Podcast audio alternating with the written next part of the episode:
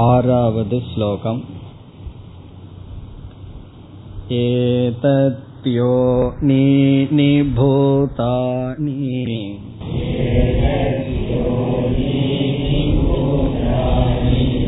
सर्वाणीत्युपधारय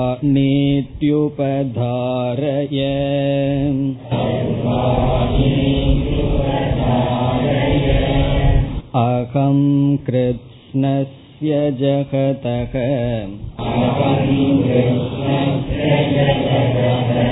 प्रभवः प्रलयस्तथा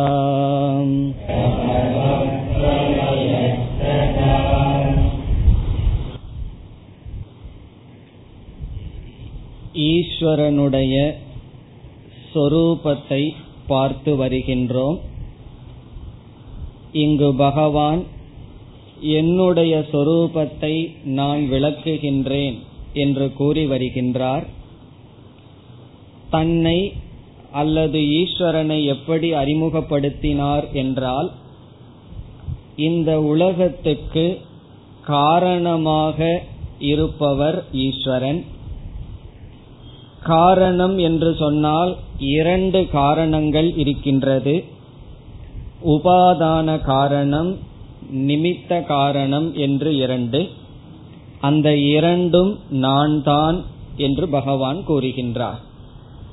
ஆகவே ஈஸ்வரன் என்பவர் இந்த உலகத்துக்கு உபாதான காரணமாகவும் நிமித்த காரணமாகவும் இருப்பவர். அதைத்தான் ஆறாவது ஸ்லோகத்தில் பகவான் கூறுகின்றார். நாம் சென்ற வகுப்பில் உபாதான காரணத்தினுடைய லட்சணத்தை பார்த்தோம்.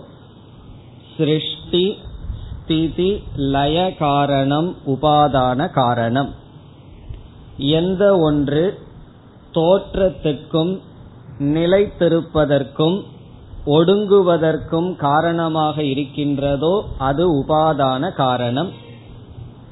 உதாரணமாக களிமண்ணானது பானையினுடைய தோற்றத்துக்கும் பானை இருப்பதற்கும் பிறகு மீண்டும் பானை எதில் ஒடுங்குகின்றதோ இந்த மூன்றுக்கும் காரணமாக இருப்பதனால் களிமண்ணை உபாதான காரணம் பானைக்கு என்று கூறுகின்றோம். பிறகு நிமித்த காரணம் என்னவென்றால் சிருஷ்டி மாத்திர காரணம். எது தோற்றத்துக்கு மட்டும் காரணமாக இருக்கிறதோ அது நிமித்த காரணம். பானையை செய்கின்ற குயவன் நிமித்த காரணம். அவன் சிருஷ்டி செய்துவிட்டு பிறகு அந்த பானை தொடர்ந்து இருக்கவோ அது லயமடையவோ காரணமாக இல்லை. இந்த இரண்டும் நான் தான் என்று பகவான் கூறுகின்றார். இந்த உலகத்துக்கு உபாதானமாக இருப்பதும் நான் தான் இந்த உலகத்துக்கு நிமித்தமாக இருப்பதும் நான் தான் என்று கூறுகின்றார்.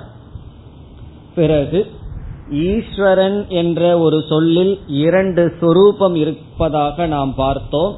ஒன்று பிரம்மஸ்வரூபம் இனி ஒன்று மாயா சொரூபம் அந்த பிரம்மஸ்வரூபத்தை இங்கு பகவான் பரா பிரகிருதி என்ற சொல்லில் அழைத்தார்.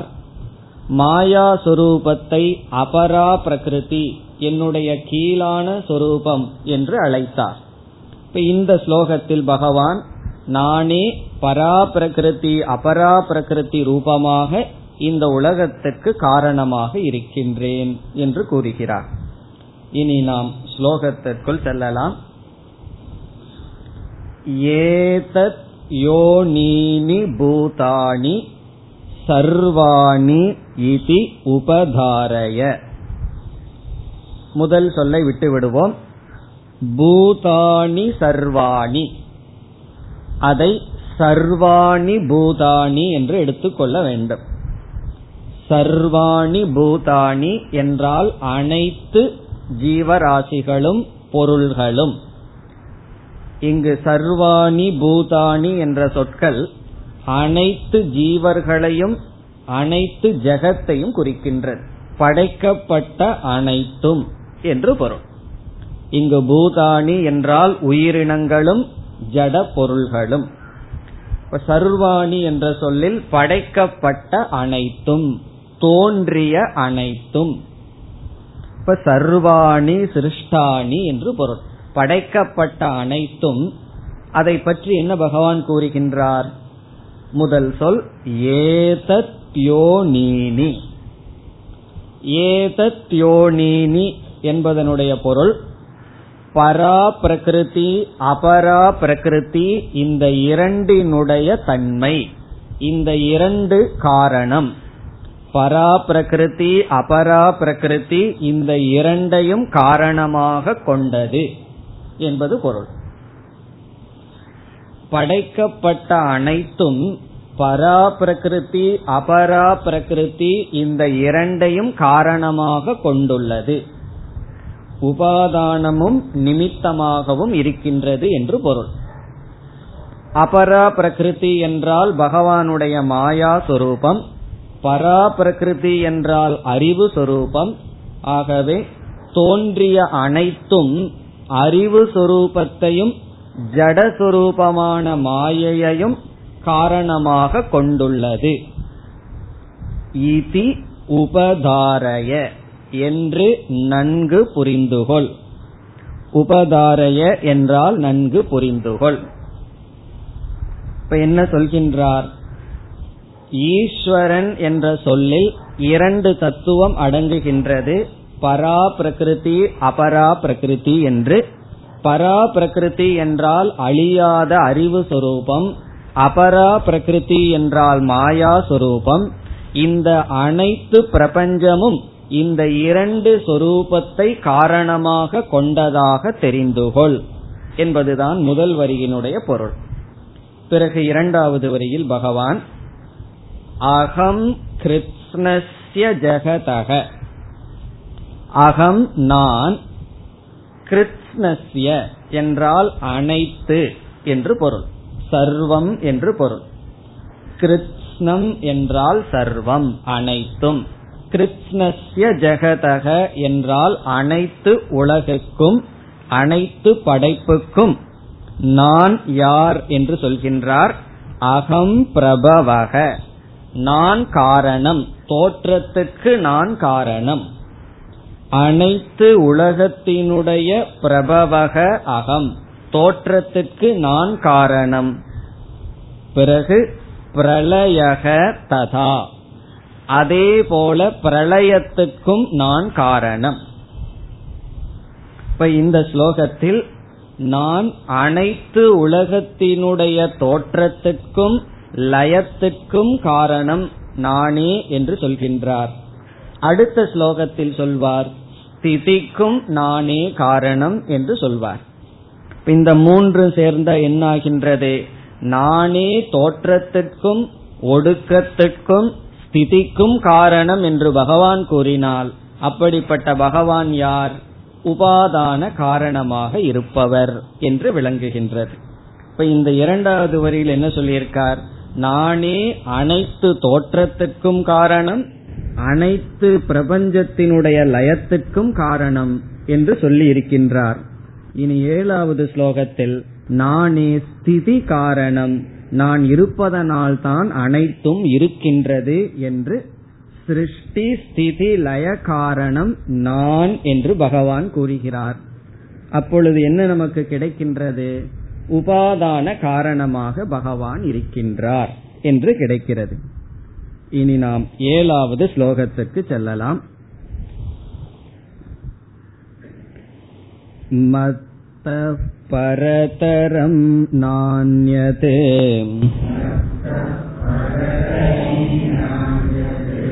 किञ्चिदस्ति धनञ्जय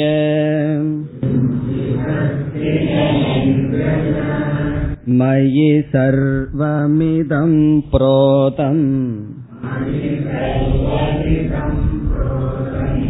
सोत्रे मणिगणा इव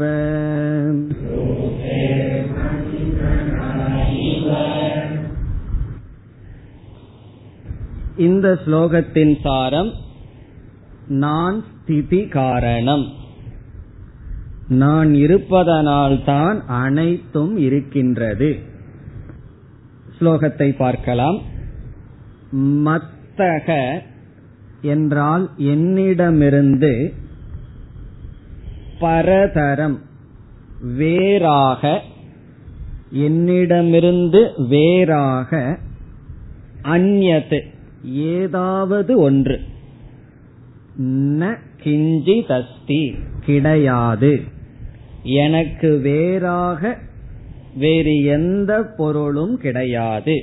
கிஞ்சித் என்றால் எந்த ஒன்றும் ந அஸ்தி கிடையாது. மத்த பரதரம் பரதரம் என்றால் இங்கு பரம் என்றால் காரணம். எனக்கு வேறான காரணமோ அல்லது எனக்கு வேறாக ஒரு பொருளோ கிடையாது. ந அந்நது கிஞ்சித் அஸ்தி அப்ப பகவான் என்ன சொல்றார்? எனக்கு வேறாக ஒரு காரணம் இல்லை என்றால் இந்த உலகத்துக்கெல்லாம் ஈஸ்வரன் காரணம். அடுத்த கேள்வி வரலாம் ஈஸ்வரனுக்கு யார் காரணம் என்றால் ஈஸ்வரனுக்கு காரணம் இல்லை. அதனாலதான் ஸ்வயம்பூகு என்பது ஈஸ்வரனுக்கு ஒரு லட்சணம். ஸ்வயம்பூகு என்றால் ஸ்வயம்பவதி தானாக இருக்கின்றார். எதனிடமிருந்தும் அவர் தோன்றவில்லை. மத்த பரதரம் என்றால் எனக்கு வேறாக ஒன்றும் இல்லை. வேறொன்றிலிருந்து நான் தோன்றவில்லை. இவைகள் அனைத்தும் என்னிடத்திலிருந்து தான் தோன்றி இருக்கிறது. பிறகு இவைகளெல்லாம் எப்படி இருக்கின்றது என்பதை ஒரு உதாரணம் மூலமாக பகவான் விளக்குகின்றார். நான் எதனிடமிருந்தும் தோன்றவில்லை எனக்கு வேறாக எதுவும் இல்லை பிறகு இவைகளெல்லாம் இந்த உலகத்தில் எப்படி இருக்கின்றது? நான் எப்படி ஸ்திதி காரணமாக இருக்கின்றேன்? இரண்டாவது வரியில் பகவான் கொடுக்கின்ற உதாரணம் ஒரு மாலையானது மாலை ரூபமாக இருக்க வேண்டும் என்றால் அது எது காரணமாக இருக்கின்றது? அந்த மாலையில் கோர்க்கப்பட்டுள்ள கயிறானது காரணமாக இருக்கின்றது. மணிகள் என்றால் சிறிய சிறிய மணிகள். அந்த மணிகள் ஒரு கயிற்றினால் கோர்க்கப்பட்டு மாலை போல் இருக்கின்றது. அந்த மாலைக்கு காரணமாக அதே சமயத்தில் கண்ணுக்கு தெரியாமல் இருப்பது என்ன? சமஸ்கிருதத்தில் சூத்திரம் என்று சொல்வது. சூத்திரம் என்றால் மெல்லிய கயிறு. ஒரு பூ மாலைக்கு நார் இருப்பது போல வேறு எந்த விதமான மாலைக்கும் ஒரு சூத்திரம் கயிறானது காரணம் போல் நான் இருக்கின்றேன் என்று பகவான் சொல்கின்றார். இரண்டாவது வரி கடைசியில் பார்த்தால் சூத்ரே மணிகணாகா இவ. சூத்ரே என்றால் கயிற்றில் மணிகணாகா மணிகணம் என்றால் மணிகள். மணிகணாகா இவ. அதுபோல என்னவாம்? இவை அனைத்தும் என் மீது கோர்க்கப்பட்டிருக்கின்றது. இவைகள் அனைத்தும் இருக்க நான் ஊடுருவி இருக்கின்றேன் என்று சொல்கின்றார். இரண்டாவது வரியில் முதல் பகுதியை பார்த்தால் மயி சர்வம் இதம் புரோதம். மயி என்றால் என்னிடத்தில் ஈஸ்வரனான என்னிடத்தில் இதம் சர்வம். இவைகள் அனைத்தும். புரோதம் என்றால் கோர்க்கப்பட்டிருக்கின்றது. என்னிடத்தில் இவைகள் அனைத்தும் கோர்க்கப்பட்டிருக்கின்றது. எப்படி? சூத்ரே மணிகணாகா இவ. ஒரு கயிற்றில் சிறிய சிறிய மணிகள் கோர்க்கப்பட்டிருப்பது போல் இவைகள் அனைத்தும் என்னிடத்தில் கோர்க்கப்பட்டிருக்கின்றது. இந்த உதாரணத்தை கவனமாக புரிந்து கொள்ள வேண்டும். இந்த உதாரணத்தில் தவறாகவும் ஒரு கருத்தை புரிந்து கொள்ளலாம். எப்படி என்றால் மணிகள் வேறு அந்த கயிறானது வேறாக இருக்கின்றது. அப்படி பகவான் எங்கேயோ இருக்கின்றார். அவருக்குள் நாமெல்லாம் அல்லது இந்த உலகமானது கோர்க்கப்பட்டிருக்கின்றது என்ற சந்தேகம் வரலாம். அந்த இடத்தில் பகவான் இங்கு உதாரணத்தை கூறவில்லை. இங்கே உதாரணத்தில் பகவான் என்ன கூற விரும்புகிறார் என்றால் சில மணிகள் மாலையாக இருக்க வேண்டும் என்றால் எது காரணமாக இருக்கிறது? மணிகள் இருக்கின்றது அல்லது முத்துக்கள் இருக்கின்றது. அவைகள் ஒரு மாலை உருவத்தில் இருக்க வேண்டும் என்றால் எப்படி கயிறானது காரணமோ அதுபோல் இந்த உலகம் இவ்விதம் இருக்க நான் காரணம். அந்த அளவுதான் இந்த உதாரணத்தை எடுத்துக்கொள்ள வேண்டும். அந்த இடத்துல கயிறு வேறு மணிகள் வேறுங்கிறதெல்லாம் எடுத்துக்கொள்ள கூடாது. ஒரு மாலை மாலையாக இருக்க எப்படி கயிறு காரணமோ பிறகு அனைத்து மணிகளும் மாலையில் கயிற்றில் கோர்க்கப்பட்டுள்ளது போல் அனைத்து பிரபஞ்சமும் என்னிடம் கோர்க்கப்பட்டிருக்கின்றது. எனக்கு வேறாக இல்லை. இதிலிருந்து நான் ஸ்திதி காரணம் என்பதை பகவான் கூறினார். இப்ப இதோடு நமக்கு ஈஸ்வரனுடைய சொரூபத்தினுடைய விளக்கம் முடிவடைகிறது. இப்ப ஈஸ்வரனுடைய லட்சணம் என்ன? நம்ம வந்து பகவான டெய்லி வழிபட்டு கொண்டு இருக்கின்றோம் அந்த இறைவனுடைய சொரூபம் என்ன? இறைவனுடைய ஞானம். பகவானை பற்றிய என்ன ஞானம் நமக்கு தேவை என்றால் முதல் அறிவு ஈஸ்வரன் ஜெகத்திற்கு காரணம். இதான் ஈஸ்வரனுடைய லட்சணம். பகவானுடைய லட்சணம் என்ன? ஒரு வரியில பதில் சொல்லணும்னா என்ன பகவானுடைய லட்சணம் என்னன்னு சொன்னா அதுக்கு ஒரே பதில் ஒரே வரியில நம்ம பதில் புரிந்து கொள்ள வேண்டும் என்றால் ஜெகத் காரணம். இந்த அனைத்து படைப்புக்கும் காரணமாக இருப்பவர். இனி அடுத்த கேள்வி காரணம்னா எப்படிப்பட்ட காரணமானவர்? அதற்கு பதில் அவர் நிமித்த காரணமாகவும் உபாதான காரணமாகவும் இருக்கிறார். அது எப்படி ஒரே ஒன்று நிமித்தமாகவும் உபாதானமாகவும் இருக்க முடியும்? அதற்கு உதாரணம் பார்த்தோம். சிலந்தி பூச்சியானது தன்னுடைய வலையை உருவாக்க அதுவே உபாதானமாகவும் நிமித்தமாகவும் இருப்பது போல. இப்ப முதல் லட்சணம் ஜெகத் காரணம். இப்ப இதற்கு பிறகு பல லட்சணங்கள் ஈஸ்வரனுக்கு வருகின்றது. இப்ப உபாதான காரணம் காரியத்தை முழுவதும் வியாபித்திருக்கின்றது. ஆகவே ஈஸ்வரனுக்கு அடுத்த லட்சணம் சர்வ வியாபி அனைத்தையும் வியாபிப்பவர்.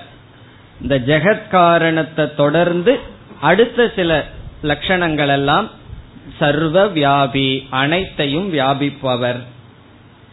பிறகு ஈஸ்வரன் ஒருவராக இருந்து கொண்டு அனைத்துக்கும் காரணமாக இருப்பதால் ஈஸ்வரனுக்கு இனி ஒரு லட்சணம் விபுகு என்று சாஸ்திரத்தில் சொல்லப்படும். விபுகு என்றால் விதவிதமாக தோன்றுபவர். இப்ப களிமண் வந்து விதவிதமாக பானையாக செய்யப்பட்டால் எப்படி களிமண் விதவிதமான பானையாக தோன்றியதோ அதுபோல் ஒன்றாக இருக்கின்ற ஈஸ்வரன் விதவிதமாக தோன்றுகின்றார். இப்ப விபுகு என்றால் விவிதம் பாதி விதவிதமாக தோன்றுபவர். பிறகு உபாதான நிமித்தமாக இருக்கின்ற ஈஸ்வரன் அனைத்துக்கும் ஆதாரமாக இருக்கின்றார். ஆகவே ஈஸ்வரனுக்கு அடுத்த லட்சணம் சர்வ ஆதாரக சர்வாதாரக. அனைத்துக்கும் ஆதாரமாக இருப்பவர். பிறகு ஈஸ்வரனுக்கு அப்பாற்பட்டு வேற யாருமே கிடையாது. ஆகவே சர்வ சக்திமான். அனைத்து சக்திகளையும் கொண்டவர் ஈஸ்வரன். சர்வ சக்திமான். எல்லா சக்தியையும் அவரிடம் இருக்கின்றது. இதெல்லாம் பகவான் விளக்க போற அவரே செய்ய போகின்றார். ஆனாலும் ஈஸ்வரனுடைய தலைப்பு இங்கு முடிவடைவதனால் ஈஸ்வரனுடைய லட்சணத்தை பார்க்கின்றோம். பிறகு அடுத்தது நம்முடைய எல்லா கர்ம பலன்களையும் ஒரு அறிவுடைய தத்துவம் கொடுக்க வேண்டும். ஆகவே ஈஸ்வரனுக்கு அடுத்த லட்சணம் கர்ம பல தாதா. கர்ம பல தாதா என்றால் நம்முடைய கர்ம பலன்களை கொடுப்பவர். பிறகு இறுதியாக சர்வஜக அனைத்தையும் அறிபவர். இதெல்லாம் ஈஸ்வரனுக்கு கொடுக்கப்படுகின்ற லட்சணம். ஜெகத் காரணமாக இருப்பவர். சர்வ வியாபி விபுகு சர்வாதாரக சர்வசக்திமான் கர்மபலதாதா சர்வஜக இதெல்லாம் பகவானுடைய சொரூபம் பகவானுடைய லட்சணம். இப்ப இந்த இடத்தில் பகவான் நமக்கு எப்படி அறிமுகப்படுத்தினார் என்றால் இந்த உலகத்துக்கு நான் காரணமாக இருக்கின்றேன். என்னிடத்தில் இரண்டு பிரகிருதிகள் இருக்கின்றது. ஒன்று பரா பிரகிருதி இனி ஒன்று அபரா பிரகிருதி இந்த இரண்டும் சேர்ந்த நான் இந்த உலகத்துக்கு காரணமாக உள்ளேன். எனக்கு வேறாக யாரும் கிடையாது. நானேதான் உலகம் முழுமையாக வியாபித்திருக்கின்றேன். என்ற அளவில் நமக்கு இங்கு கூறினார். மேலும் பகவான் ஈஸ்வரனுடைய சொரூபத்தை விளக்கப் போகின்றார். பிறகு அடுத்த ஸ்லோகத்திலிருந்து வேறு கருத்து வருகின்றது. எட்டாவது ஸ்லோகம். ரசோகமப்சு கௌந்தேய.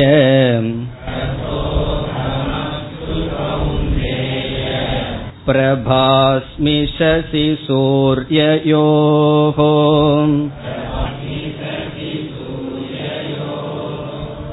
प्रणवः सर्ववेदेषु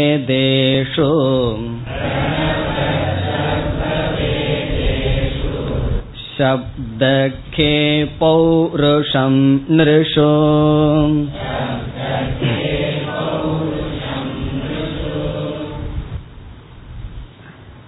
சென்ற ஸ்லோகத்துடன் ஈஸ்வரனுடைய சொரூபத்தை பகவான் முடித்து விட்டார்.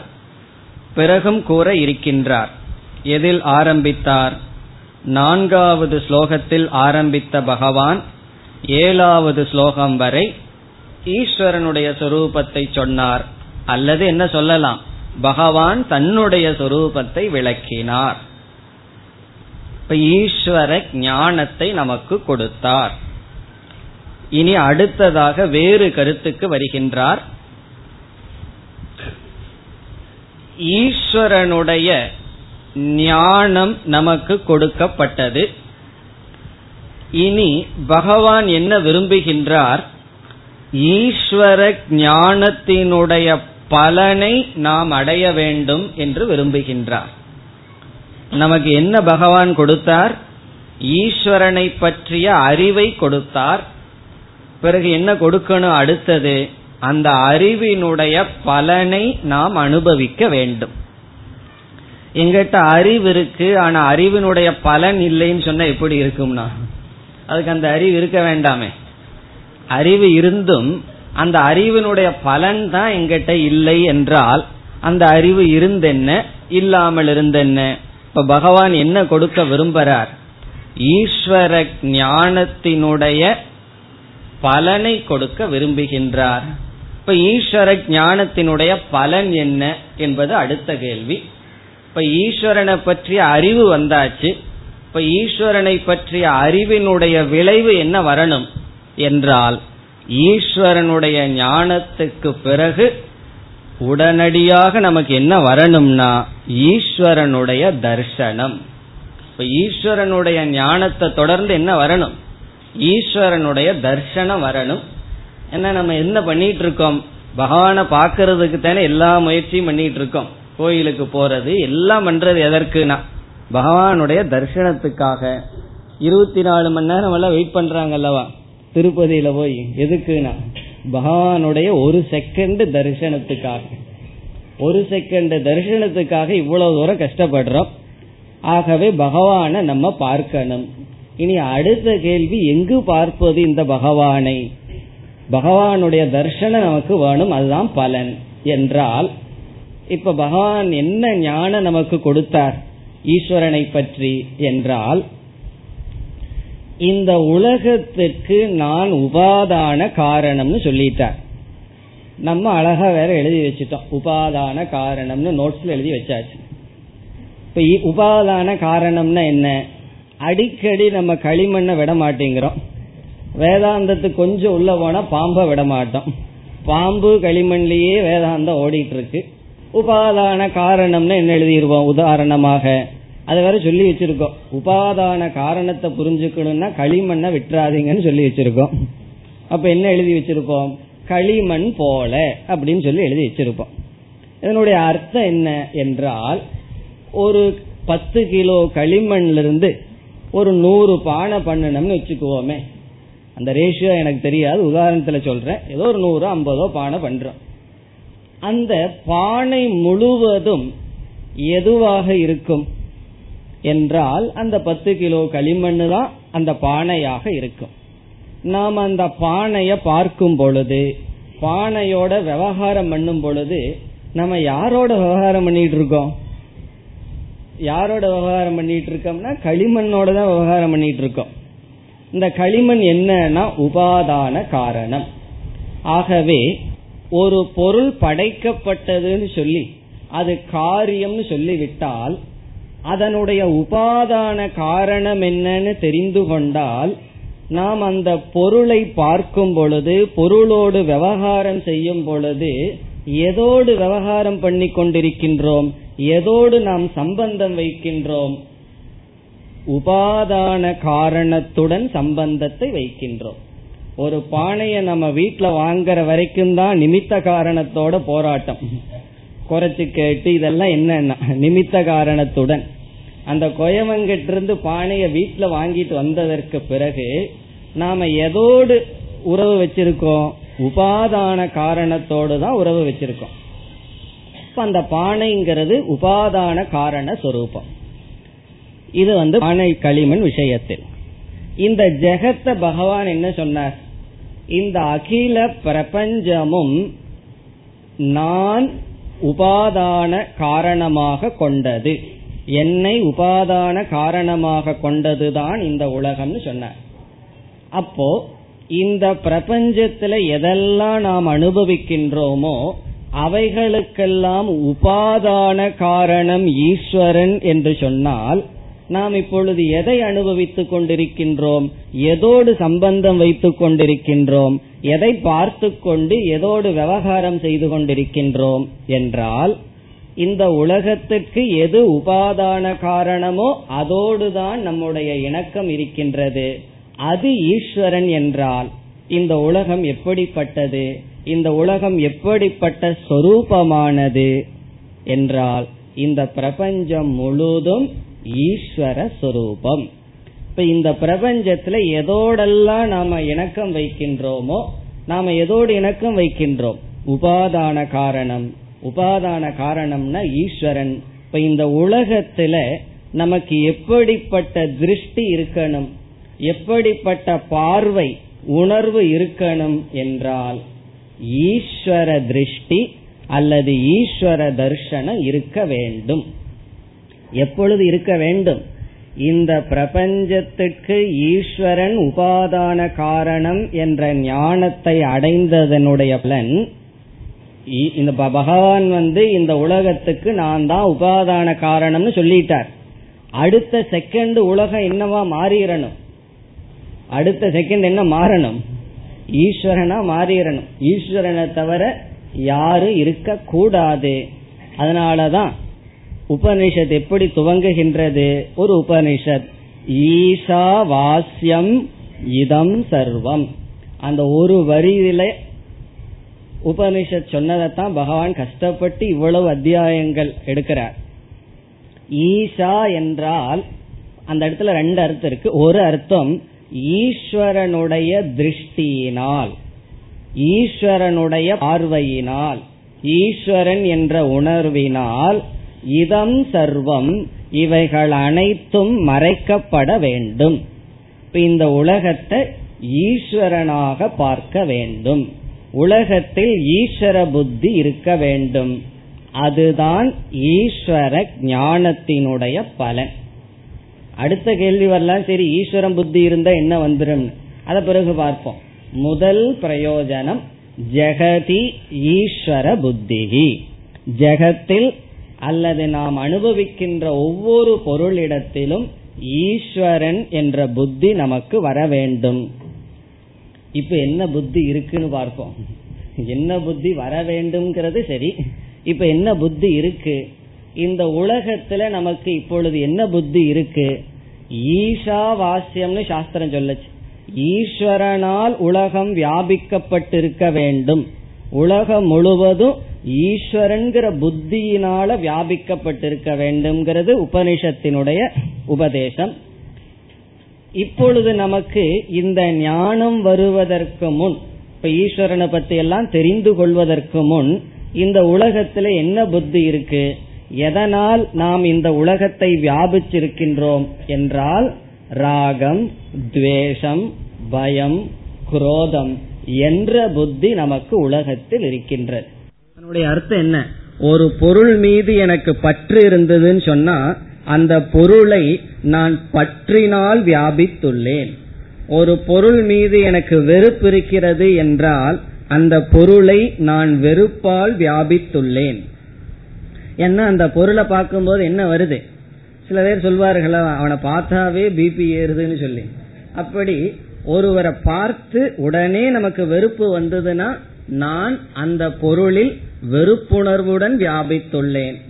சில பொருளை பார்த்த உடனே பயம் வந்துடும் பிறகு நான் என்ன செய்துள்ளேன்? அந்த பொருளில் பயரூபமாக நான் வியாபித்துள்ளேன். இப்ப நம்ம மனசு இப்ப என்ன ஸ்டேட்ல இருக்கு? காமக்ரோத லோபமோகம் என்கின்ற விதவிதமான உணர்வுகளுடன் இந்த உலகத்தை பார்த்து வருகின்றோம். உலகத்தினுடைய திருஷ்டி ராகத்வேஷமாக இருக்கின்றது. பகவான் என்ன சொல்லிட்டார்? ஒரே ஒரு வரி சொன்னார் நான் தான் உபாதான காரணம். பிறகு அதிலிருந்து நம்ம என்ன புரிந்து கொள்ள வேண்டும்? பகவான் சொன்ன இந்த வாக்கியத்தை வச்சுட்டு நம்மிடத்தில் ஏற்கனவே என்ன திருஷ்டி இருக்கின்றதோ அது நீக்கப்பட்டு பகவான் கொடுத்த அறிவின் துணை கொண்டு உலகம் முழுதும் ஈஸ்வரனுடைய திருஷ்டி வர வேண்டும். நம்ம சொல்றோம் சிவமயம் விஷ்ணுமயம் பிரபஞ்சம் எல்லாம் சொல்றோம். அந்த திருஷ்டி அந்த உணர்வு நமக்கு வர வேண்டும். ஆகவே பகவான் நீ அடுத்தது என்ன செய்கின்றார் என்றால் நம்மளுடைய மைண்ட்ல ஒரு இன்ஃபர்மேஷன் கொடுத்தார். நான் தான் உபாதான காரணம். அது பகவானுக்கே தெரியுது. அது வெறும் இன்ஃபர்மேஷனா தான் உள்ள இருக்கும். அதை கொஞ்சம் டிரான்ஸ்பர்மேஷன் பண்ணணும். அதை வந்து என்ன செய்யணும்? அவனுக்கு ஒரு திருஷ்டியை நாம் கொடுக்க வேண்டும். அதற்காகத்தான் இனிமேல் பகவான் சில ஸ்லோகங்களில் முயற்சி செய்ய போகின்றார். கீதையில இந்த முயற்சியை பகவான் அதிகமாக செய்ய போகின்றார். இப்ப என்ன பகவான் செய்ய போகிறார் என்றால் நம்முடைய மனதில் ஈஸ்வர திருஷ்டியை கொடுக்க விரும்புகின்றார். ஈஸ்வர ஞான பலனை கொடுக்க விரும்புகின்றார். முதல்ல அறிவை கொடுத்தார். அந்த அறிவினுடைய பலனை கொடுக்க பகவான் முயற்சியை மேற்கொள்றார். பார்ப்போம் பகவான் சக்சஸ் ஆவாரா இல்லையா? அப்படின்னு. என்ன செய்ய போறார்? நம்முடைய மனதில் ஈஸ்வர திருஷ்டியை கொடுக்க விரும்புகின்றார். அறிவு நம்முடைய உணர்வும் ஒன்றாக பகவான் முயற்சி செய்கின்றார். நம்முடைய ஒவ்வொருவருடைய அனாத்மாவான உடல் அல்லது மனது மனதானது இரண்டாக பிரிந்துள்ளது. ஒன்று எமோஷனல் வேல்யூ என்றும் இனி ஒன்று காக்னட்டிவ் வேல்யூ என்றும் சொல்வார்கள். அதை தமிழ்ல சொன்னாலும் சொன்னா உணர்வு மயமாகவும் நாம் இருக்கின்றோம் பிறகு அறிவு மயமாகவும் நாம் இருக்கின்றோம். நம்முடைய ஒவ்வொரு பர்சனாலிட்டியும் ரெண்டா பிரிக்கப்படுகிறது. உணர்வு மயமானவர்கள் அறிவு மயமானவர்கள் என்று நம்மையே நமக்குள் ரெண்டு பிரிவு இருக்கின்றது காக்னேட்டிவ் என்றால் அறிவு மயம் எமோஷனல் என்றால் உணர்வு மயம் என்று இரண்டாக பிரிக்கப்படுகிறது. இப்ப காக்னேட்டிவ் சொன்னா அறிவு. ஒரு பொருளை சரியாக புரிந்து கொள்கின்ற திறன் அறிவு அந்த அறிவு மயமாகவும் நாம் இருக்கின்றோம். பிறகு உணர்வு மயமாகவும் நாம் இருக்கின்றோம். இதுல உண்மை என்னவென்றால் அறிவு மயமாக இருக்கின்ற நமக்கு சரியான அறிவு இல்லை என்றால் வாழ்க்கை துயரமாக இருக்கும். என்ன எல்லா விதமாக புரிந்து கொள்வதும் தவறாகவே இருந்தால் வாழ்க்கை எப்படி இருக்கும்? துயரமாக இருக்கும். இப்ப நாம செய்கின்ற ஒவ்வொரு அறிவுன்னு சொன்ன ஒவ்வொரு ஜட்ஜ்மெண்ட் ஒவ்வொரு முடிவும் அல்லது சூழ்நிலைகளை புரிந்து கொள்வதும் அல்லது இருக்கிற பொருளினுடைய தன்மையை புரிந்து கொள்வது தவறாக இருந்தால் அதனால் நாம் வாழ்க்கையில் துயரப்படுவோம். ஒரு கால் நம்ம அறிவுல சரியாக புரிந்து கொள்கின்ற திறனை அடைந்து விட்டோம்னு வைத்துக் கொள்வோம். அறிவுல நமக்கு தெளிவு வந்து விட்டது. அந்த சரியான அறிவு வந்து விட்டால் கண்டிப்பாக சரியான அறிவு அதனுடைய பலனை கொடுக்க வேண்டும் என்ற நியதி இல்லை. அந்த சரியான அறிவு பலனை கொடுக்க வேண்டும் என்றால் இந்த உணர்வு மயமானது அறிவு மயத்துக்கு துணை செய்ய வேண்டும். இந்த உணர்வு மயம் எமோஷனல் வேல்யூ அல்லது எமோஷனல் பர்சனாலிட்டின்னு நம்ம சொல்றது அது அறிவுக்கு துணை செய்தால்தான் அறிவானது பலனை கொடுக்கும். இல்லை என்றால் அறிவு இருக்கும் ஆனால் அதனுடைய பலனை நாம் அனுபவிக்க முடியாது. ஒரு உதாரணம் பார்த்தா நமக்கு புரிந்துவிடும். இப்ப நம்முடைய வீட்டுல வந்து நாம் விரும்பிய ஒருவர் இறந்து விட்டார்னு வச்சுக்கோமே. இதுல கண்டிஷன் விரும்பிய ஒருவர். விரும்பாதவங்க போயிட்டா வேற. விரும்பிய ஒருவர்கள் இறந்து விட்டாங்கன்னு வச்சுக்குவோமே அல்லது பக்கத்து வீட்டுல ஒருவர் இறந்துட்டார். பத்து வீடு தள்ளி சம்பந்தம் இல்லாதவர் ஒருத்தர் இறந்துட்டார். இப்ப ரெண்டு நிகழ்ச்சி நடக்குது. பத்து வீடு தள்ளி ஒரு சம்பந்தம் இல்லாதவர் ஒருவர் இறந்துட்டா அது என்ன? அது ஒரு நியூஸ் நமக்கு. கொஞ்ச நேரம் பத்து நிமிஷம் நேரம் போறதுக்கு அது ஒரு நியூஸ் தான். அதை பத்தி ஒரு பத்து நிமிஷம் பேசிட்டு இருப்போம் அவ்வளவுதான். அப்போ அது ஒரு செய்தியாக அந்த சம்பவம் நடக்கின்றது. இப்ப நம்ம வீட்டுல வந்து நாம் விரும்புபவர்கள் இறந்து விட்டால் அதுவும் என்ன? அதுவும் ஒரு சம்பவம் தான். அது ஒரு நியூஸ் தான். ஆனா என்ன ஆகின்றது? நம்ம மனதுல ஒரு பெரிய துயரம் வருகின்றது. இப்ப அந்த துயரம் வரும் பொழுது அறிவு என்ன சொல்கின்றது? நான் துயரப்பட்டால் இந்த துயரம் சூழ்நிலையை கண்டிப்பாக மாற்றாது என்பது அறிவு நல்லா சொல்ல நல்லா புரிஞ்சு வச்சுட்டார் எவ்வளவுதான் கஷ்டப்பட்டு தேம்பி தேம்பி அழுதாலும் அவர் வரப்போவதில்லை. என்ன சந்தோஷமா இங்கிருந்து விடுதலை அடைஞ்சு போயிருக்கார் எதுக்கு அவர் திரும்பி வரப்போறார்? அவர் வர மாட்டார் இப்ப இந்த அறிவு நமக்கு பயன்படுமா? என்றால் பயன்படாது. காரணம் என்ன? அந்த இடத்தில் உணர்வு மயமாக இருக்கின்ற நாம் என்னதான் அறிவு இருந்தாலும் துயரம் என்பது இருக்கத்தான் செய்யும். இப்ப எப்ப வந்து அறிவு பயன்படும் என்றால் எந்த இடத்தில் நம்முடைய எமோஷன் நம்முடைய உணர்வுகள் அங்கு கலக்கப்படவில்லையோ அப்பதான் அறிவானது செயல்படும். இப்ப பத்து வீடு தள்ளி ஒருத்தர் இறந்திருக்காரு. அவங்க வீட்டிலிருந்து ஒருவர் நம்ம கிட்ட வந்தா கொஞ்சம் வேதாந்தமும் நம்ம படிச்சிருந்தா என்ன ஆரம்பிச்சிருவோம்? ஜாதஸ்யகி துருவோ மிருத்யு பகவான் கீதையில சொல்லியிருக்கார் பிறப்பவர்கள் எல்லாம் இறந்துதான் ஆகணும். மாற்ற முடியாத விஷயத்துல துயரப்படக்கூடாதுன்னு லெக்சர் பண்ணிட்டு இருப்போம் ஆனா நம்ம வீட்டுல இருந்துட்டா அவர் வர்றாருன்னு வச்சுக்கோமே. அந்த ஸ்லோகத்தை நமக்கு காமிச்சாருன்னு எப்படி இருக்கும்? அதுதான் பெரிய இரிட்டேஷனா இருக்கும். அவர் சொல்லவே வேண்டாம். கொஞ்ச நாளைக்கு முன்னாடி ஏதோ ஸ்லோகம் சொன்னீங்களே அது என்ன அப்படின்னு சொன்னா எப்படி இருக்கு நமக்கு. ஆகவே அறிவு இப்ப எங்க போச்சு என்றால் அறிவு இருக்கின்றது அது பயன் தருவதில்லை. நம்முடைய உணர்வானது அறிவுக்கு துணை புரிவதில்லை. இப்ப இதுதான் நம்மளுடைய மனதில் நிகழ்கின்ற நிகழ்ச்சி. இனி பகவான் என்ன செய்ய போறாருன்னு பார்ப்போம். நமக்கு இந்த உலகத்தின் மீது ஏற்கனவே ராகத்வேஷங்கள் நிறைந்திருக்கின்றது அடர்ந்திருக்கின்றது. ரொம்ப திக்கா இருக்கு. பிரிச்சு வச்சுட்டோம். இவனை கண்டா சிரிக்கிறது இவனை கண்டா மனதுக்குள்ள வேகிறதுன்னு பிரிச்சு வச்சிருக்கோம். இந்த முழு உலகத்தையே நாம் ராகத்வேஷ பயம் என்பதாக பிரித்து வைத்துள்ளோம். அப்படி பல வருடம் இந்த உலகத்துல வாழ்ந்து விட்டோம். இப்ப ஏன் நம்ம வீட்டுல இறக்கவர்கள் இறந்தவர்கள் மீது வருத்தம் வருதுன்னா அவரோடு பல காலம் சம்பந்தம் வைத்து விட்டோம். அந்த சம்பந்தத்தினால மனது ஒரு பற்றை உருவாக்கி என்னதான் அறிவு இருந்தாலும் அந்த அறிவை செயல்படுத்தாமல் செய்கின்றது. அப்படி இந்த முழு உலகத்தில் நமக்கு எப்படிப்பட்ட பாவனை புத்தி இருக்கின்றது என்றால் இந்த உலகம் வெறுப்புக்குரிய விருப்பத்துக்குரிய பயத்துக்குரிய விஷயமாக இருந்து வருகிறது. இப்ப பகவான் என்ன சொல்லிட்டார்? என்ன சொல்ல விரும்புறார்?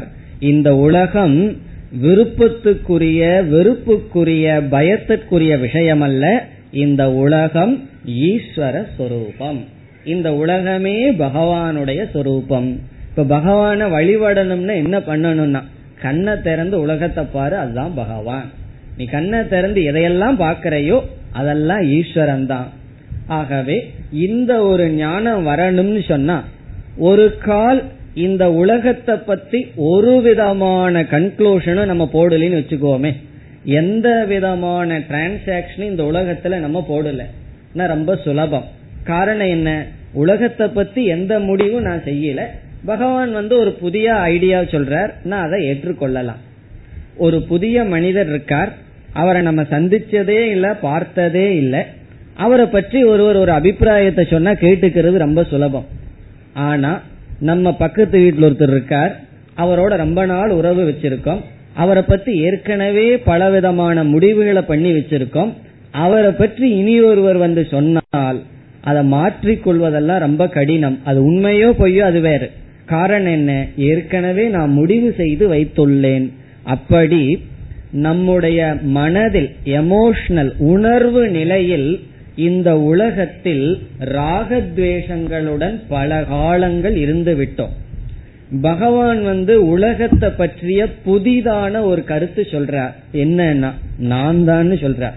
புதுசா என்ன சொல்லிடுறார் பகவான்? இந்த உலகம் பூரா நான் தான் வியாபிச்சு இருக்கின்றேன். என்ன தவிர யாரும் கிடையாது. அப்போ உலகத்தை பார்த்த உடனே உனக்கு என்ன தர்ஷனம் வரணும்? ஈஸ்வர தரிசனம் தான் வரணும். இப்ப என்ன தரிசனம் வருதுன்னா ஏதோ தரிசனங்கள் வந்துட்டு இருக்கு எல்லாம் அதர்ஷனமா இருக்கு. அதர்ஷனமா என்ன? எல்லாம் அஜான தர்சனமாக இருக்கின்றது. இப்ப பகவான் என்ன செய்கின்றார்? நம்முடைய மனதில் உலகத்தில் இருக்கின்ற பாவனையை மாற்ற விரும்புகின்றார். வெறும் இன்ஃபர்மேஷன் மட்டும் கொடுத்தா போதாது. முதல்ல அறிவு பூர்வமா புரிஞ்சுக்கணும். அதான் காக்னேட்டிவ்னு சொல்றது. அறிவு பூர்வமா தர்க்க ரீதியா எப்படி புரிந்து கொள் இந்த பானை களிமண் இதெல்லாம் வச்சு உபாதான காரணம்தான் காரியம் பூரா வியாபிச்சிருக்கும். இதுல எல்லாம் சந்தேகம் கிடையாது என்று அறிவுபூர்வமாக புரிந்து கொண்டு இந்த அறிவுபூர்வமா புரிந்து கொள்ளணும்னாலும் கூட பகவான் தான் உபாதான காரணம்ங்கிற விஷயத்துல ஸ்ரத்த இருக்கணும். அதனாலதான் ஸ்ரத்த இருந்தா தான் முதல்ல அறிவே வரும். பகவான் சொல்றதுல நம்பிக்கை இல்லைன்னா இப்படி அறிவு வரும்? அப்ப ஸ்ரத்தாவான் லபதே ஞானம். ஸ்ரத்தையினுடைய துணை கொண்டு ஞானத்தை அடைய வேண்டும். இந்த இடத்துல ஏன் ஸ்ரத்தைன்னு சொன்னா பகவான் சொல்வது நமக்கு முழுமையா ஞானமா அல்ல. நம்மளுடைய அனுபவமோ உலகத்தை பார்த்தா பகவானே எங்கும் தெரியல. கோயில்ல போனாலும் தெரிய மாட்டேங்குது லட்டு தான் தெரியுது. அங்க போனா அதை பத்தி பேச்சாதான் இருக்கு. இப்ப எங்கேயுமே பகவான் தெரிய மாட்டேங்கிறார். ஆனா பகவான் என்ன சொல்றார்? எல்லா இடத்துலயும் நான் தானே இருக்கேன்னு பகவானுக்கு பெரிய ஒண்டை. நம்ம வந்து எங்கதான் இருக்கேன்னு பகவானை பார்த்து கேட்டுட்டு இருக்கோம். பகவான் நான் இங்கதான் இல்லைன்னு அவர் அமைய பார்த்து கேட்டுட்டு இருக்காரு. அவருக்கு ஒரு பெரிய ஆச்சரியம். என்ன எங்க எப்படி இவன் என்ன மிஸ் பண்றான்னு? நமக்கு என்ன ஆச்சரியம்னா எப்படித்தான் பகவான் எங்கதான் இருக்க கண்டுபிடிச்சு இறந்தோம் அதாவது நமக்கும் பகவானுக்குள்ள ப்ராப்ளம் பகவானுக்கு வந்து ஒரே ஆச்சரியம் எப்படித்தான் என்ன மிஸ் பண்றான்? எங்கதான் பகவானை கண்டுபிடிக்கிறதுன்னு தேடிக்கொண்டிருக்கின்றோம். இதெல்லாம் பகவானுக்கு தெரிகின்றது. நம்ம என்னதான் பராபிரகிருதி அபராபிரகிருத்தின்னு சொன்னாலும் இவனுடைய புத்திக்குள் போகாது. காரணம் என்ன? இந்த உலகம் பூரா ராகத்வேஷ பயமா? இந்த ராகத்வேஷ பயம்ங்கிறத மூன்று முக்கியமான உணர்வு. மீதி எல்லாம் அதனுடைய விளைவுகள் தான் வெறுப்பு வெறுப்பு பயம். இந்த மூணு உலகம் முழுவதும் இந்த மூணுக்கு விஷயமா இருக்கு. அது வரைக்கும் இந்த மூன்றினுடைய பிடியில இருக்கிற வரைக்கும் இவனுடைய அறிவு இவனுக்கு பயன்படாது.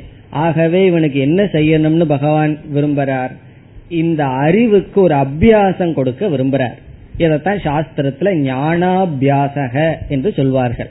ஞானாபியாசம்னு சொன்னா கொடுத்த அறிவை நாம் நிலை பெறுவதற்காக செய்யப்படுகின்ற பயிற்சி.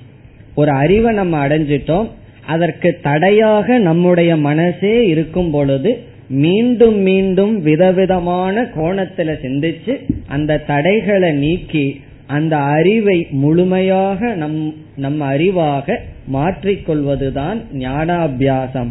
அதை பகவான் இங்கு செய்கின்றார். இப்ப இதுக்கு மேல என்ன செய்ய விரும்புகின்றார் பகவான் என்றால் இந்த உலகத்தில் இருக்கின்ற சில பொருள்களை உதாரணமாக எடுத்துக்கொண்டு இவைகளெல்லாம் நான் தான் என்று சொல்கின்றார். அதாவது நான் உபாதான காரணம் என்ற கருத்தை பகவான் இப்பொழுது விரிவுபடுத்துகின்றார். எப்படி நம்முடைய சப்தத்தை வந்து மைக்கு ஸ்பீக்கர் என்ன பண்ணுது?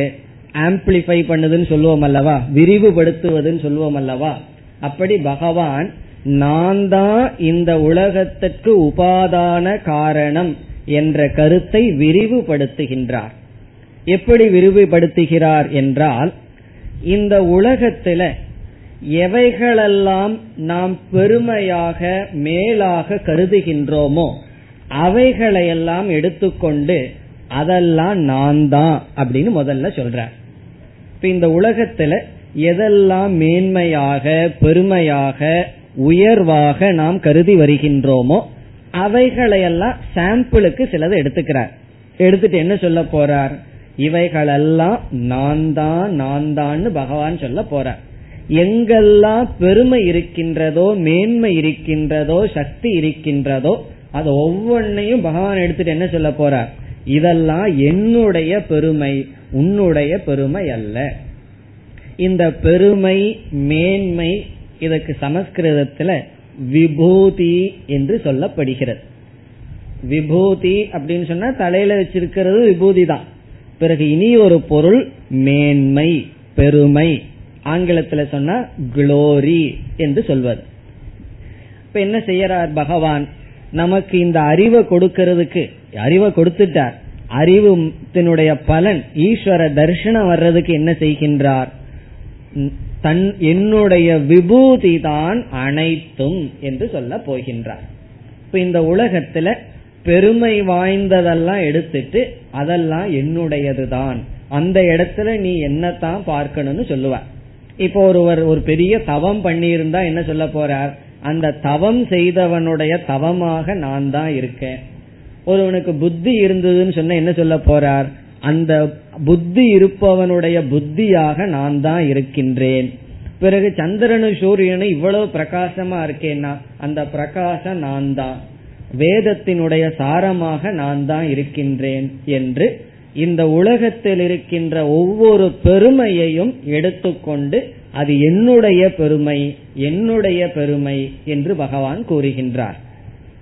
இதை இந்த அத்தியாயத்தில் ஆரம்பிக்கின்றார். சில ஸ்லோகங்கள் தான் செய்ய போறார். பிறகு அடுத்த அத்தியாயத்திலையும் கொஞ்சம் செய்வார். பிறகு பத்தாவது அத்தியாயம் முழுவதும் பகவான் என்ன செய்ய போகிறார்? இதே கருத்தை தான் சொல்ல போகின்றார். ஒரு முழு அத்தியாயம் பகவான் இதற்காக செலவிடுகிறார்னா இதனுடைய முக்கியத்துவத்தை நாம் புரிந்து கொள்ள வேண்டும். என்ன முக்கியத்துவம்னா அறிவும் உணர்வும் ஒன்றாக வேண்டும். இந்த உலகத்துல நமக்கு என்ன உணர்வு இருக்கோ பகவான் இந்த உலகத்தை பற்றி என்ன அறிவு கொடுத்தாரோ இந்த அறிவும் உணர்வும் ஒன்றாக வேண்டும். நம்மளுடைய எமோஷனல் வேல்யூ இந்த உலகத்துல என்ன இருக்கோ காக்னேட்டிவ் வேல்யூனா பகவான் என்ன அறிவை கொடுத்தாரோ ரெண்டுக்கும் கேப் இல்லாம எப்ப ஆகுதோ அப்ப என்ன ஆச்சுன்னா அப்பதான் நமக்கு அறிவு வந்திருக்கு. அது வரைக்கும் என்ன சொல்லிட்டு இருக்கலாம்? அறிவு வருவதற்கு முயற்சி செய்து கொண்டிருக்கின்றேன்னு சொல்லணும். இந்த ஏழாவது அத்தியாயத்தை நாலு ஸ்லோகத்தை படிச்ச உடனே எனக்கு ஈஸ்வர ஞானம் வந்துடுதுன்னு சொல்லிடக்கூடாது. எப்ப சொல்லலாம்? ஈஸ்வர ஞானத்தினுடைய பலனை எப்ப அனுபவிக்கிறோமோ அப்பொழுதுதான் ஈஸ்வர ஞானம் எனக்கு இருக்குன்னு சொல்லணும். அது வரைக்கும் என்ன சொல்லலாம்? ஈஸ்வர ஞானம் இல்லைன்னு சொல்ல வேண்டாம். ஈஸ்வர ஞானத்துக்காக நாம் சாதனை செய்கின்றோம். இப்ப எப்ப ஈஸ்வர ஞானம் நமக்கு இருக்கு? கண்ணை திறந்து இந்த உலகத்தை பார்க்கும் பொழுது நம்மால ஈஸ்வரனை தவிர வேற யாரையும் பார்க்க முடியலையோ? அப்பொழுதுதான் நமக்கு ஈஸ்வர ஞானம் வந்துள்ளது. இந்த ஞானம் இந்த திருஷ்டி நமக்கு வருவதற்காக பகவான் மேற்கொள்கின்ற உபாயம் என்னவென்றால் இந்த உலகத்தில் இருக்கின்ற அனைத்து பெருமைகளையும் தனதாக பேசுகின்றார். அது மட்டுமல்ல ஒரு பொருளினுடைய சாரம் என்னவோ அல்லது மூலம் என்னவோ அதை எடுத்துக்கொண்டு பகவான் அது நான் தான் அப்படின்னு சொல்லுவார். இப்ப உதாரணமா பானைகளுக்குள் களிமண்ணாக இருக்கின்றேன்னு சொன்னா என்ன அர்த்தம்? அந்த பானையா அவைகள் இருக்க மூலமாக இருப்பது களிமண்.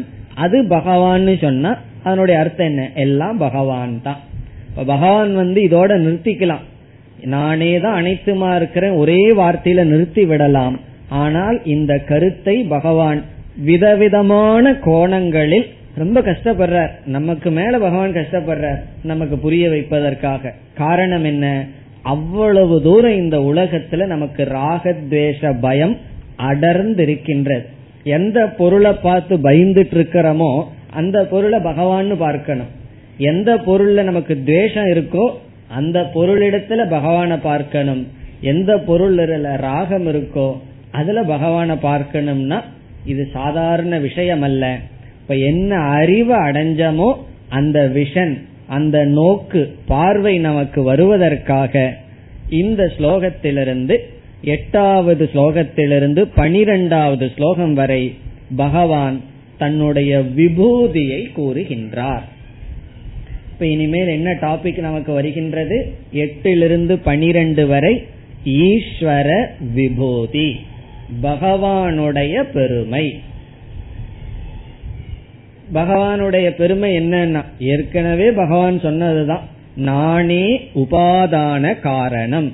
இந்த உலகம் பூரா நான் தான் வியாபிச்சிருக்கின்றேன் என்றதை பகவான் நமக்கு புரிய வைப்பதற்காக அந்த உணர்வு வருவதற்காக இவ்விதம் பேசுகின்றார். பகவான கடைசியில நம்ம எங்க உணர போறோம்னா மனசுக்குள்ள உணர போறோம். நம்ம மனதுக்குள்ளதான் பகவான உணர போறோம். இப்ப கோயில்ல போய் இருக்கோம்னு வச்சுக்கோமே. கோயிலுக்குள்ள இருக்கும் பொழுது ஒரு பக்தியோட போயிருந்தால் அங்கேயும் ஜாபுக்கு போலாமே வேலைக்கு போலாமே அப்படி இல்லாம ஒரு பக்தனாக போயிருந்தால் அந்த கோயில் இருக்கும்போது நம்ம என்ன உணர்வோம்? பகவானுடைய சன்னிதானத்தில் நான் இருக்கின்றேன்னு உணர்வோம். சில கோயில் எல்லாம் ரொம்ப பெருசா இருக்கும். நம்ம ஊர்ல நம்ம தமிழ்நாட்டுல பல கோயில்கள் எல்லாம் ரொம்ப பெருசு. பசங்க கிரிக்கெட்டே உள்ள ஆடுவார்கள். அவ்வளவு பெருசா இருக்கு. கும்பகோணத்துல போய் பார்த்தா பார்க்கலாம் அப்படி. இப்ப அதுல வந்து பிரகாரம் வரும் பொழுது யாராவது நான் வாக்கிங் போயிட்டு இருக்கேன்னு சொல்லுவோமா?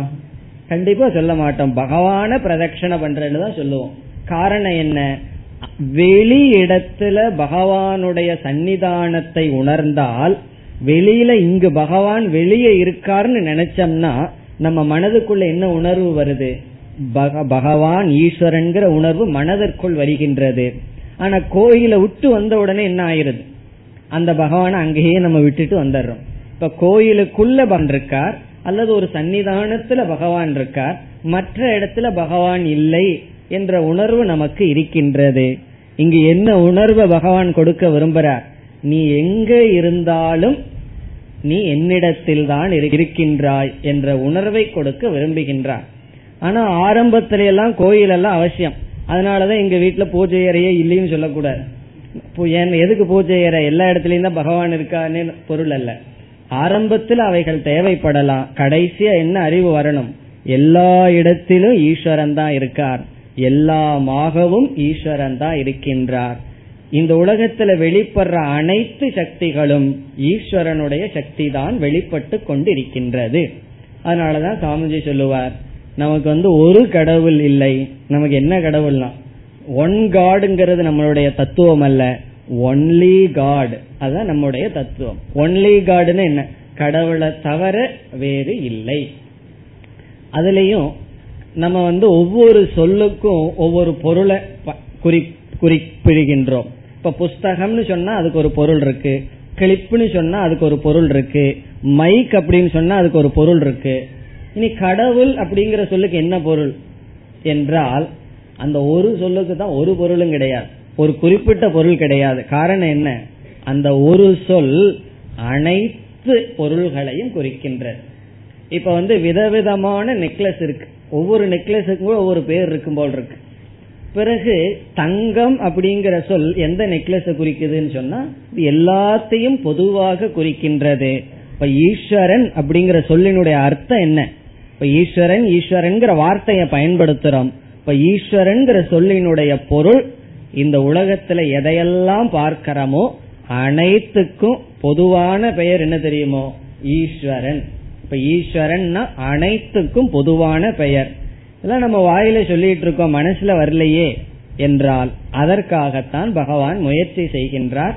பகவானுடைய உபாயம் எப்படி அமையப் போகிறது என்றால் இந்த உலகத்தில் இருக்கின்ற முதலில் பெருமை வாய்ந்த ஒவ்வொன்றையும் எடுத்துக்கொண்டு மூல காரணமாக இருக்கின்ற ஒவ்வொன்றையும் எடுத்துக்கொண்டு அது நான் நான் என்று நீ பார்க்க வேண்டும் என்று சொல்ல போற. அந்த அபியாசம் செய்ய செய்ய நமக்கு என்ன கிடைக்கும்னா பகவானுடைய ஞானம் பகவானுடைய தர்சனமும் ஒன்றாகும். இப்ப அடுத்தது நம்ம என்ன செய்யறதுக்கு முயற்சி செய்யறோம்? ஈஸ்வர ஞானத்தை ஈஸ்வர தர்சனமாக மாற்றுவதற்கு பகவானும் முயற்சி செய்கிறார். பகவான் மட்டும் முயற்சி செய்த போதாதே. நாமும் முயற்சி செய்ய வேண்டும். அடுத்த வகுப்பில் தொடரலாம். ॐ पूर्णमधः पूर्णमिधम् पूर्णात् पूर्णमुदच्छते पूर्णस्य पूर्णमादाय पूर्णमेवावशिष्यते ॐ शान्ति शान्ति शान्तिः